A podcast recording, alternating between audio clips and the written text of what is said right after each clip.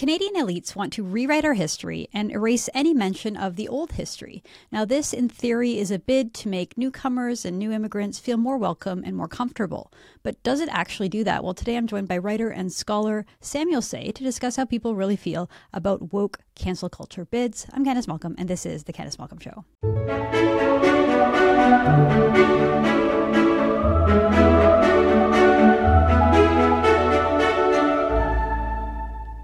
Everyone, thank you so much for tuning into the podcast. Don't forget to like this video, subscribe to our channel. If you're listening to this podcast and you enjoy it, please consider leaving us a five star review. Don't forget to check out our website, tnc.news. Okay, so you've definitely heard the news by now on Thursday, December 14th. Toronto voted, the Socialist mayor and the city council voted unanimously to rename the city's iconic Dundas Square. The new name would become Sankofa Square. Well, Andrew Lawton almost immediately broke the story that the name Sankofa comes from a tribe in Africa, in Ghana, called the Akan tribe, and they actually have their own sordid history when it comes to slavery. They were part of the slave trade, part of the transatlantic slave trade. They used their own slaves. So we were told that Henry Dundas had to go because of his alleged connections to slavery.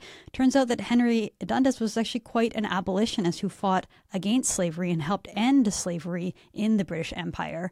And yet, here we are bringing in a new name that has its own connections. It really makes you shake your head and wonder what's going on in City Council in Toronto. Do they do research? Do they even bother Googling things before they try to fundamentally change Canada. Well, I wanted to bring in a new perspective, a different perspective on this story.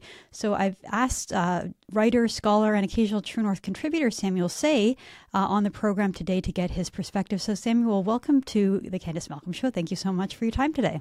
Thank you for having me.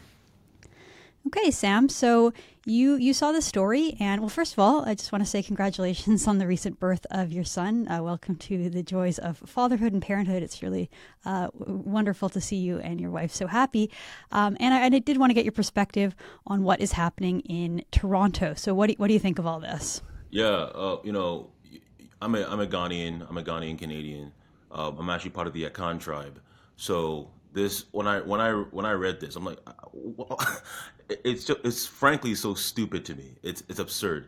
Uh, you mentioned already just how you know dumb it is because of the fact that if the whole goal is to try to erase the so-called connections to slavery, well, I mean the Akan tribe, particularly the Ashanti tribe, the biggest tribe within the Akan tribe, were massive slave, slave traders. They were they didn't just trade with the Europeans. They were the one who actually suggested the, uh, the slave trade to the Europeans, right? And then it was actually, of course, the Europeans, especially the British, that abolished the slave trade. People like Henry Dundas. Now they say that you know he helped delay the slave trade as well too. Well, in, in a sense, that's true, but they're, they're ignoring a lot of context there. Nevertheless, he was still an abolitionist. At least, even if he's an even if he's an imperfect abolitionist, he's still an abolitionist. But the Akan tribe, or particularly the Ashanti tribe within the the uh, Akan tribe in Ghana, they were not abolitionists. They were forced to end slavery through the British. So it's so bizarre that they would choose this name to. And you know, one of the the fascinating things is that as an Akan person, as a Ghanaian, the the meaning of Sankofa is actually very very important. It means that we should not erase the past. It means that we should not forget the past. We should remember it right? And to and and to you know to um, to try to live in a better way because we remember the past. Well, this this is so bizarre because this is literally trying to ignore the past. Right, so it's really weird that they're trying to they're choosing the name of Sankofa by doing the very thing that the meaning of the word suggests you shouldn't do. So it's so bizarre. Wow, Sam. Well, thanks for sharing. I mean, there's so much irony wrapped up in this, right? It's like you're, you're you're taking away the name of an abolitionist and naming it after a tribe that turns out is sort of infamous or well known, at least for people who are aware of it, uh, with their ties to slavery. And then, of course, the meaning of that word is to do exactly uh, the opposite of what uh, C- City Council has done. Interesting. I, I, noticed on Twitter there's a woman named Jennifer Dundas who she's actually a, a guest on Harrison Faulkner's Ratioed uh, podcast the other day. I definitely recommend you check that out. But she's a descendant of, of Henry Dundas. She's actually a, a former CBC journalist as well and a Crown prosecutor. Uh, she, she wrote that the name was on a short list for 14 months and that there was a lot of debate inside council about this. So you would think, you know, they've been planning to do this for years. This was on the short list for 14 months. why didn't why didn't anybody bother to sort of look into this? Do they not do they not think about it? Like what what do you think the mindset is behind this unanimous vote? Like every single councillor, there wasn't a single one that said, "Hey, hey guys, ha, ha, hold on a second, let's let's like maybe maybe think this through a little more." Not no one apparently no one in city council had that uh, insight. Why why do you think that is, Sam? Well, we've seen lately in our in our country considering what happened with the uh, the Nazi that was celebrated by our parliament, that when they're thinking of virtue signaling, they're not thinking re- they're not really thinking about doing research. They're so focused on getting applause from certain groups of people that they they rarely just choose to not care about the history. They, they don't care to think about whether it was a Nazi, think, you know, looking him up to make sure that he's actually a Nazi and not really this war hero that they're making him out to be, or like the word Sankofa. They're not thinking about, huh, what are the ties here? Could there be, could anything go wrong with this? They seem to be so focused with virtue signaling that that's all that matters to them. And look, here's the reality. I'm a young Ghanaian Canadian. Ghanaian Canadians do not care about this. We're not like there's no Ghanaian Canadian I know, and I spoke to many of them who are like, yeah, this is no.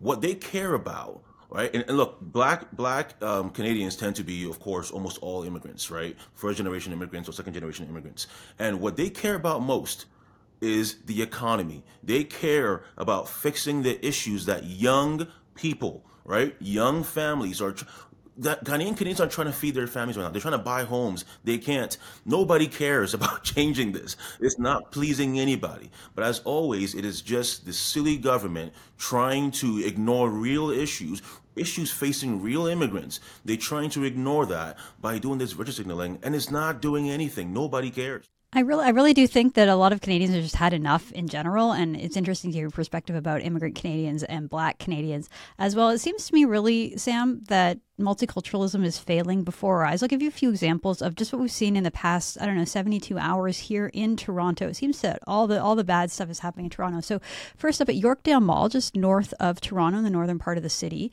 uh, we saw families being harassed and intimidated by Hamas supporters at Yorkdale Mall. They're visiting Santa Claus, okay? They're with their kids trying to sit on Santa's knee, and you can hear the jeers and, and the shouting of the crowd. Let's play that quick clip.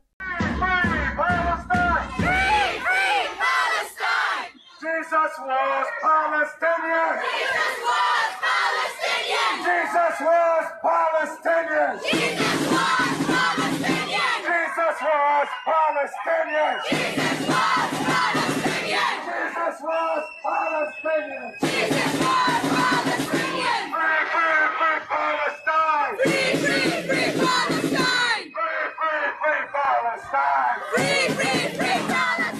Next, down at Eaton Center, which is just across the street from Dundas Square, uh, we saw more Hamas supporters, this time swearing at Christmas shoppers and even threatening police officers. Looks like a pretty scary, intimidating crowd. Here's a quick glimpse of what that looked like.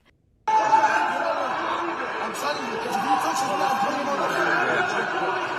near put you lay down on the floor. I'll lay you sleep. I'll put you six feet deep. I'll put you six feet deep.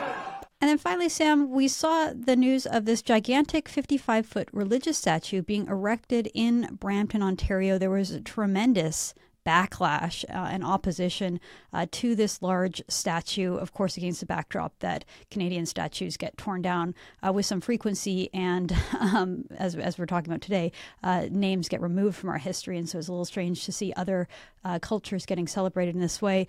Uh, what is happening in Toronto? What's happening in Canada? And, and what, what can we do about all this?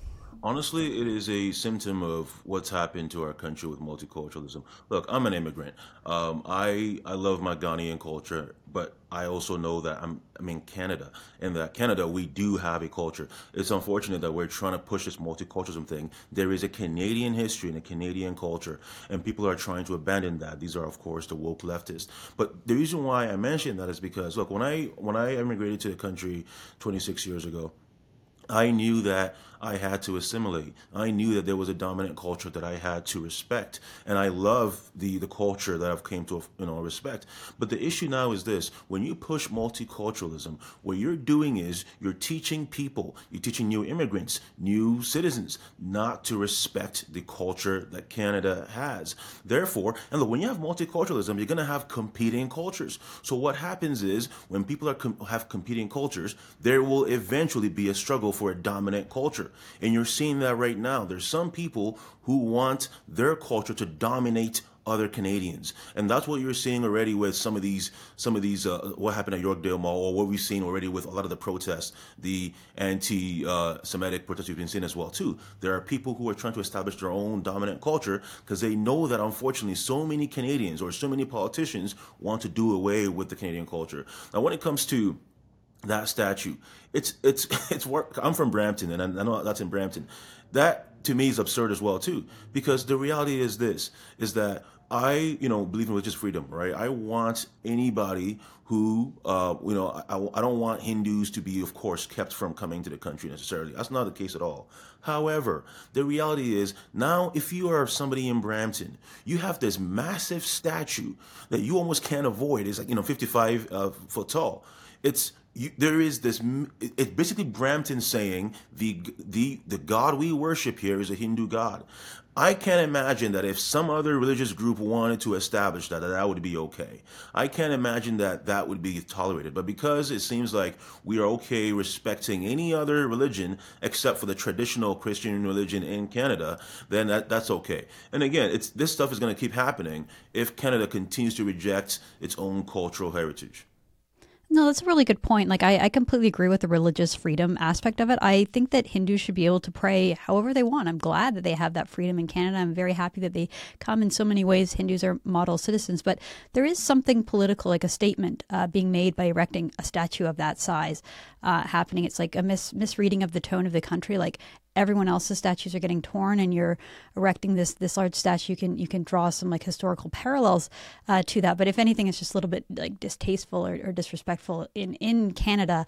Uh, but you know I I think you're right. I think that that newcomers have sort of lost the, the respect and Canadians it's it's our, it's our fault. We haven't uh, especially our elites and those in charge haven't demanded that newcomers respect Canada and and come to terms with the fact that there is a dominant culture. I, I, thought it was interesting, Samuel. You might uh, not have heard this, but there was a proposal to make December Christian Heritage Month in Canada so that Canadians can learn about Christianity and, and the, the, traditions that actually helped find this found this country. Like a country was based on Chris, uh, Christian morals and values, uh, and it was rejected. and, and if you look at the list of all of the other heritage months that we celebrate in Canada. There, you know, November is actually Hindu Heritage Month, and like every other culture and every other country and every other religion gets a month or at least a week or a day to celebrate their heritage. And when it comes to uh, the founding religion uh, of this country, yeah. no, you can't. You yeah. can't have that. Yeah, and you know, you know, our very of the official motto of Canada is explicitly Christian, right? It has come from Psalm Psalm seventy two, right? From dominion to dominion. That's referring to Christ's lordship and kingship over Canada. And yet here we are rejecting this, and we rather have. And you know, speaking of doing away with Henry Dundas because he supposedly was a, you know, wasn't a real abolitionist. Well, here's a here's the issue. I mean, let's face it there have been a lot of atrocities that has happened under a lot of Hindu pagan worship. And here we are though choosing a pagan god to you know to be erected in, in Brampton while as you said in terms of you know while we're you know doing away with some historical figures that mean a lot to Canada, we're saying that well they should be canceled, but we should celebrate Hindu gods that again in the name of worshiping them, so many atrocities have happened under these gods as well. It's absolutely absurd. But again, while we continue to reject the Christian traditional history that has made Canada what it is, we are going to have a very different Canada, and we're seeing that. Now. It's so true how they sort of whitewash the, the, the crimes and the, and the, the real dark parts of history from other cultures, uh, and only focus on the dark moments in, in Canadian uh, history, which really aren't that dark compared to some of the histories uh, of the of the rest of the world. Well, Samuel, I always really appreciate talking to you. I love your perspective. I love hearing from you. So thank you so much, and I hope you have a wonderful Christmas with your uh, new and growing family. Uh, God bless you, and thank you for joining us. Thank you so much. All right, thanks for tuning in. I'm Candice Malcolm, and this is the Candice Malcolm Show.